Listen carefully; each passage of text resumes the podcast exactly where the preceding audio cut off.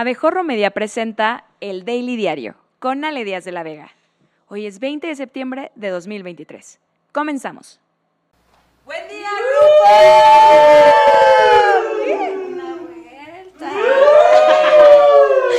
¿Cómo están? Ya es miércoles, me encanta ese ánimo. Es mitad de semana, es un día complicado, pero no pasa nada porque ya estamos aquí en su noticiero favorito del mundo mundial, el Daily Diario. Yo soy Alidas de la Vega y les doy la bienvenida. Vámonos a las noticias más importantes en México y en el mundo.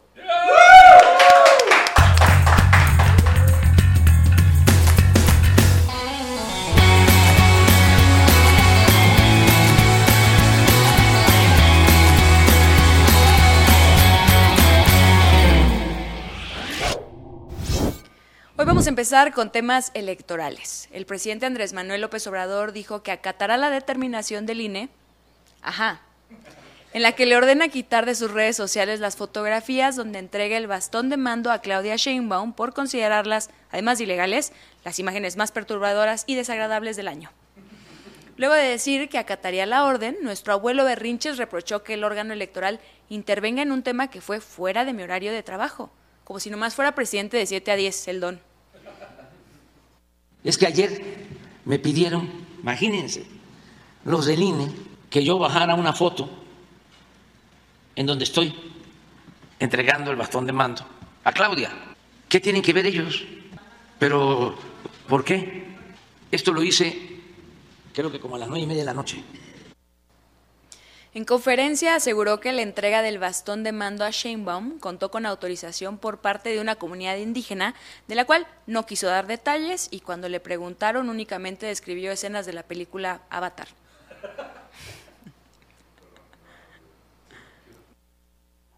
Me fue entregado y eh, pedí la autorización para que ese mismo bastón lo entregara yo, a quien ahora dirige nuestro movimiento y me lo autorizaron.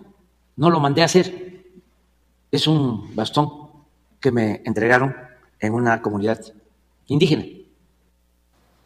La convocatoria de Morena para las gubernaturas al parecer tiene una consentida, la secretaria de Energía y señora en situación de Wendy Guevara del futuro, Rocío Nale, ya que todo parece estar diseñado a fin de que pueda aparecer en la boleta para contender por Veracruz. Según lo publicado por Morena, las personas que aspiren a una candidatura podrán inscribirse sin la necesidad de haber nacido en la entidad y solo cumpliendo con cinco años de residencia en el Estado. Algo con lo que cumple Nale, pues es nacida en Zacatecas, pero vive en Veracruz, convirtiéndose así en una de las peores combinaciones que México puede ofrecer.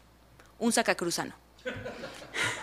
Además, detalla que la ausencia por seis meses no interrumpe la vecindad y aplicará lo mismo para la Ciudad de México, Jalisco, Yucatán, Tabasco, Morelos, Guanajuato, Puebla y Chiapas. En Puebla, Rosario Orozco Caballero, Charito, se destapó para contender por Morena la gubernatura de Puebla en las elecciones de 2024. Y si usted se pregunta, ¿quién carajos es Charito? No es el único, pero aquí le explico. Es una mujer que tiene la increíble calificación de ser viuda del ex gobernador Miguel Ángel Barbosa.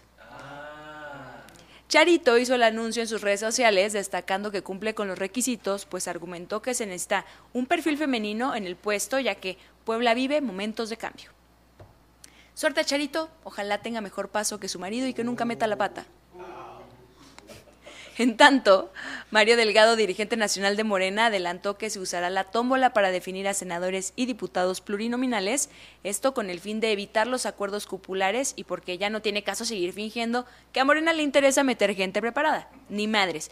Una tómbola primero, luego concurso para ver quién orina más lejos. Y bienvenidos a la legislatura. Una vez que se hayan cumplido las acciones afirmativas, que también serán por tómbola, el resto de los espacios, de acuerdo a nuestros estatutos, serán por tómbola, para que toda la militancia tenga derecho a participar y a representar a nuestro movimiento en los congresos, ya sea en el Congreso de la Unión o en los congresos estatales. El dirigente y único juez de línea que todo el tiempo podría ver ambas porterías admitió que el próximo lunes hablará con Claudia Sheinbaum para definir si le dan permiso o no de buscar la jefatura de gobierno de la Ciudad de México. Por más aspiración que tenga, por más interés personal que yo tenga respecto de la Ciudad de México, pues yo soy como dirigente soy el primero en actuar con congruencia y poner por delante primero al proyecto más que cualquier interés. Sobre Marcelo Ebrard, Delgado señaló que a su parecer el mensaje que realizó el lunes dejó claro que va a seguir del lado de la transformación, pero al referirse a la asociación civil que anda promoviendo, le recordó que en Morena se prohíben las corrientes. Se nota, todas las morenistas son finísimas. Marcelo Ebrard respondió diciendo que Morena no ha resuelto la impugnación al proceso interno, ni lo hará, y que evidentemente Delgado no había entendido nada de lo dicho por el ex canciller. Marcelo, ¿No crees que el que no ha entendido nada es otro? Un juez federal negó suspender los ataques de Víctor Hugo Romo, exalcalde morenista de Miguel Hidalgo y señor en situación de Genaro Lozano, contra Xochitl Galvez por el tema de la casa que los de Morena le quieren demoler. El 7 de septiembre, el juez había concedido una suspensión provisional al hidalguense, con la que Romo fue obligado a quitar publicaciones de julio y agosto que tenían que ver con el escándalo. Sin embargo, al negarse la suspensión definitiva, la orden quedó sin efecto, aunque Galvez aún puede impugnar la resolución. Por cierto, Xochitl Galvez negó haber plagiado algunas partes de su tesis, como se denunció en redes sociales, donde se aseguró que hubo plagio de un documento del Programa del Cambio Climático 2009-2012, publicado en el Diario Oficial de la Federación el 28 de agosto de 2009. Tal vez explicó en redes que su título profesional como ingeniera en computación por la UNAM lo obtuvo por medio de experiencia profesional y aclaró que los ataques seguirán ya que faltan 257 días para las elecciones, dato que evidentemente fue plagiado del calendario, acusó Morena. Lo obtuve por experiencia profesional y ese título se obtiene presentando casos prácticos que te acrediten que tienes experiencia como ingeniera. Entonces lo que yo presenté fue un informe donde se toman algunos párrafos. Jorge el Travieso Arce, ex campeón mundial de boxeo, se subió al tren de invitar a Xochitl Galvez a su casa y le ofreció tres residencias para su gira. Y si una cosa lleva a la otra, también para que averigüe por qué le dicen travieso. El sinaloense escribió a la coordinadora del Frente Amplio diciéndole que podía hacer uso de cualquiera de sus casas en Los Mochis, en Hermosillo o incluso la de Estados Unidos, que escribió no tan grande como la Casa Gris de Houston, pero ganada limpiamente a chingazos.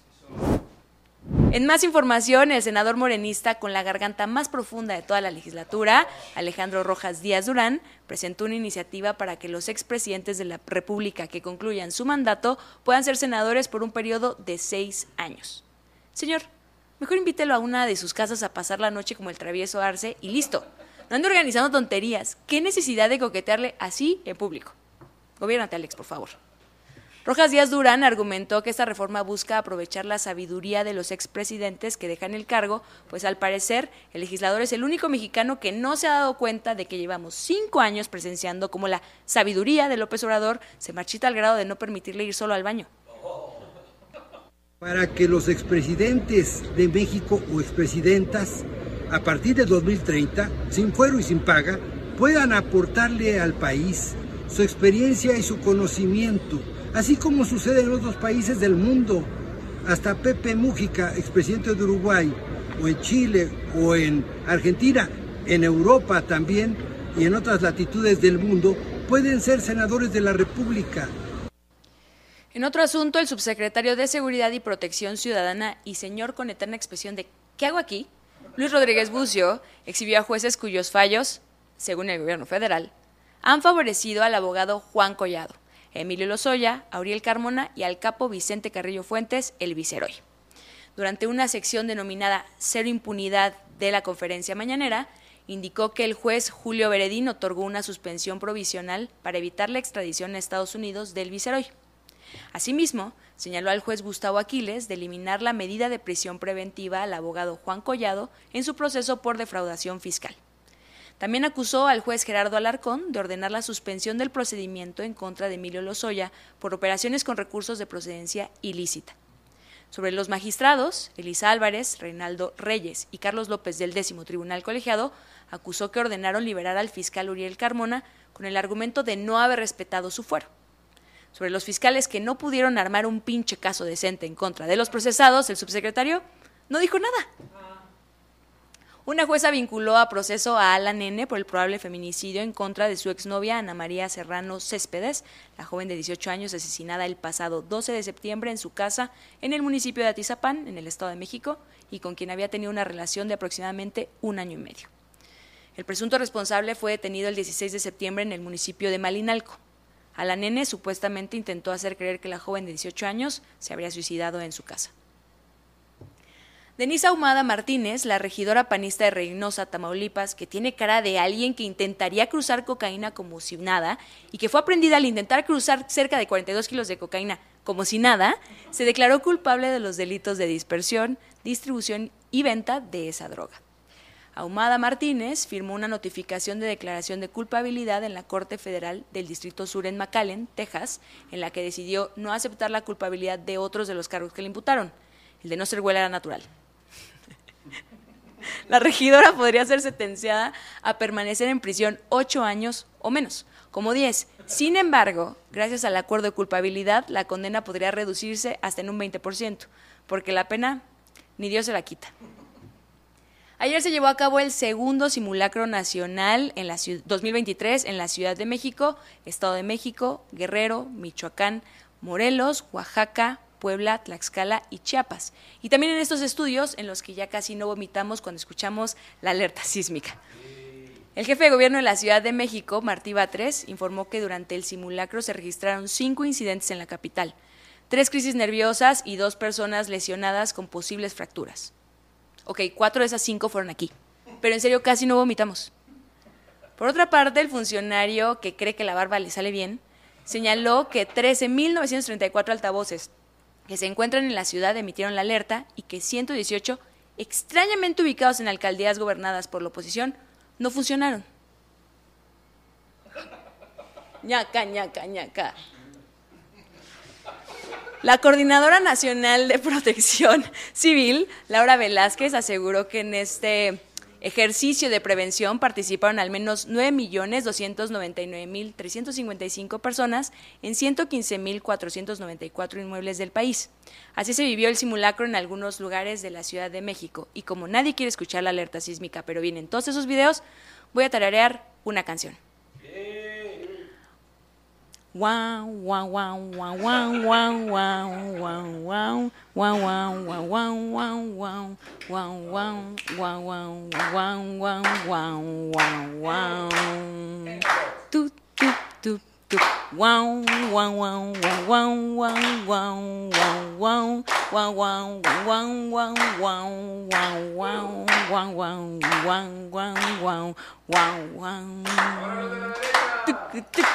Eh, sí. Pam, pam, pam, pam, pam, wow, wow, wow, wow, wow, wow, wow, wow, wow, wow, wow, wow, wow, wow. Era para darle realismo.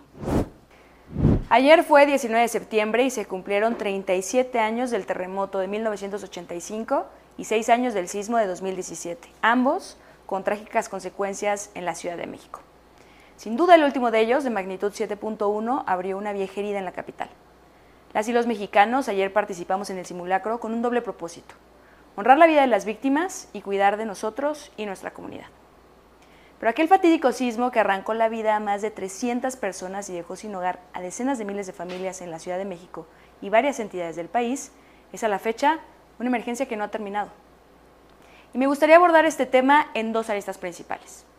Primero, sobre la deuda del gobierno con las personas damnificadas y en segundo lugar, sobre la trama de financiamiento paralelo e ilegal que inventó Morena mediante un fideicomiso para apoyar a esas víctimas. Damnificados Unidos de la Ciudad de México acusó que a seis años del fenómeno existen incumplimientos que condenan a las familias afectadas a no volver nunca más a casa. La organización señaló que el gobierno ha sido incapaz de contar con un censo de personas damnificadas y que no ha habido interés alguno en restituir sus derechos. También apuntaron que en el primer censo de esta administración se contabilizaron 32.979 viviendas por reconstruir. Sin embargo, en su plan integral para la reconstrucción fueron rasurados 303 inmuebles sin explicación alguna. Hasta hace poco, el gobierno capitolino presumía haber entregado 12.773 viviendas, cuando eso representa un avance real de menos del 30% de los inmuebles afectados. Y ahora a un año de las elecciones, Martí Batres anunció un falso 92% de avance. Lo que realmente hizo Morena, y eso me lleva al segundo punto, fue crear un fideicomiso supuestamente fondeado con el dinero de las prerrogativas de ese instituto político para hacerle llegar apoyos económicos a los damnificados por el sismo. No obstante, el INE acreditó que estos recursos fueron utilizados como instrumento de financiamiento paralelo e ilegal en favor de Morena, lo que derivó en una sanción de 197 millones de pesos. Pero además de eso, el partido premió con cargos públicos en el actual gobierno federal a 34 encargados de esa operación carrusel, encabezada, por cierto, por el secretario particular del presidente Andrés Manuel López Obrador. Entre septiembre de 2017 y marzo de 2018, esos operadores sacaron más de 42 millones de pesos en efectivo del fideicomiso mediante cheques de caja y desviaron parte de ese dinero a actividades proselitistas de Morena. Al iniciar el sexenio, esas personas fueron integradas a la nómina federal. 30 encontraron acomodo en la Secretaría del Bienestar, dos en la Secretaría de Educación Pública, uno en Secretaría de Comunicaciones y Transportes y uno más en la Oficina de Presidencia. Ese es el gobierno que pone primero a los pobres. Uno que inventa cifras de avances en la construcción de viviendas para las víctimas y sus familias. Uno que creó un fondo falso para ayudar a los damnificados de la que ha sido quizás la peor tragedia de nuestro país en este siglo. Uno que premia con huesos a quienes le ayudan a robar y que paga con dinero público las multas impuestas por sus actos probados de corrupción.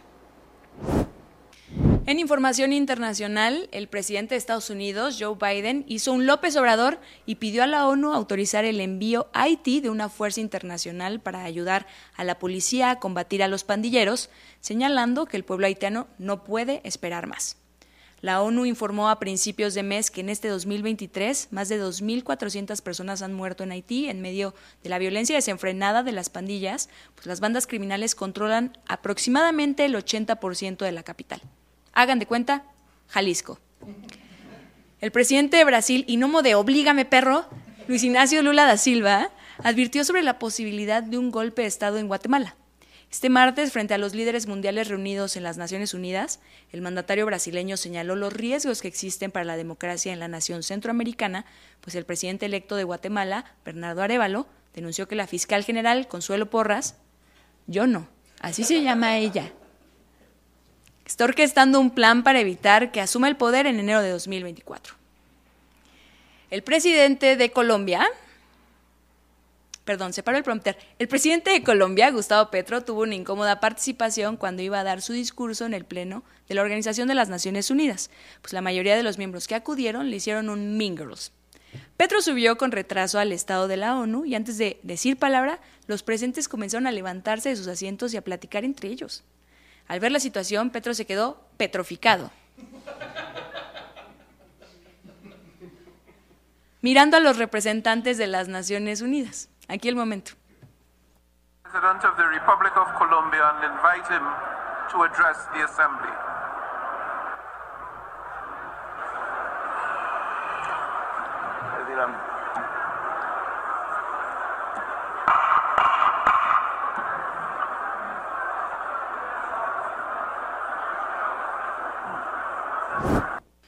En los deportes, el Al Nazar, equipo donde juega Cristiano Ronaldo, tuvo que cancelar su entrenamiento previo a un partido debido a la locura y ovulación masiva que desató el futbolista entre los aficionados que rodearon el hotel en que se concentran en Teherán.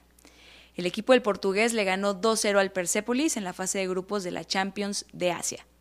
En la Champions League, en la fase de grupos, la Lazio empató 1-1 con el Atlético de Madrid, el Milán empató 0-0 con Newcastle, el PSG le pegó 2-0 al Borussia Dortmund con goles de Mbappé y Agradada, y el Barcelona goleó 5-0 al Royal Antwerp con doblete del portugués Jao Félix. ¿Saben por qué ilustramos esta información con un gatito? ¿Saben muchachos por qué ilustramos esta información con un gatito? Exacto, para que la UEFA no nos tumbe este video por infringir sus derechos. En España, algunas de las integrantes de la selección femenil se presentaron a los entrenamientos del equipo bajo protesta, cosa que no importó a los directivos porque tener consentimiento de las jugadoras sigue sin ser una prioridad. Las futbolistas expresaron el lunes en un comunicado que el llamado les tomó por sorpresa, pues no contemplaban poner fin a su boicot, pero que acudieron porque el no presentarse a la concentración arrastraba el riesgo de quebrantar la legislación española. Las convocadas llegaron al hotel un día después de que la nueva seleccionadora, Monse Tomé, hiciera caso omiso a sus demandas. Vas bien, Monse. Unos quicos a la fuerza y ya con el joso dejas clara tu dominancia. Llegamos así al final de esta emisión, jóvenes. Ya se terminó, pero no se pierdan hoy Multitask, el mejor programa de gadgets y tecnología grabado en este estudio. Y recuerden que nos vemos mañana a la misma hora a través de todas las redes sociales de Abejorro Media y en abejorro.com. Yo soy Ale Díaz de la Vega y esto fue el Daily Diario.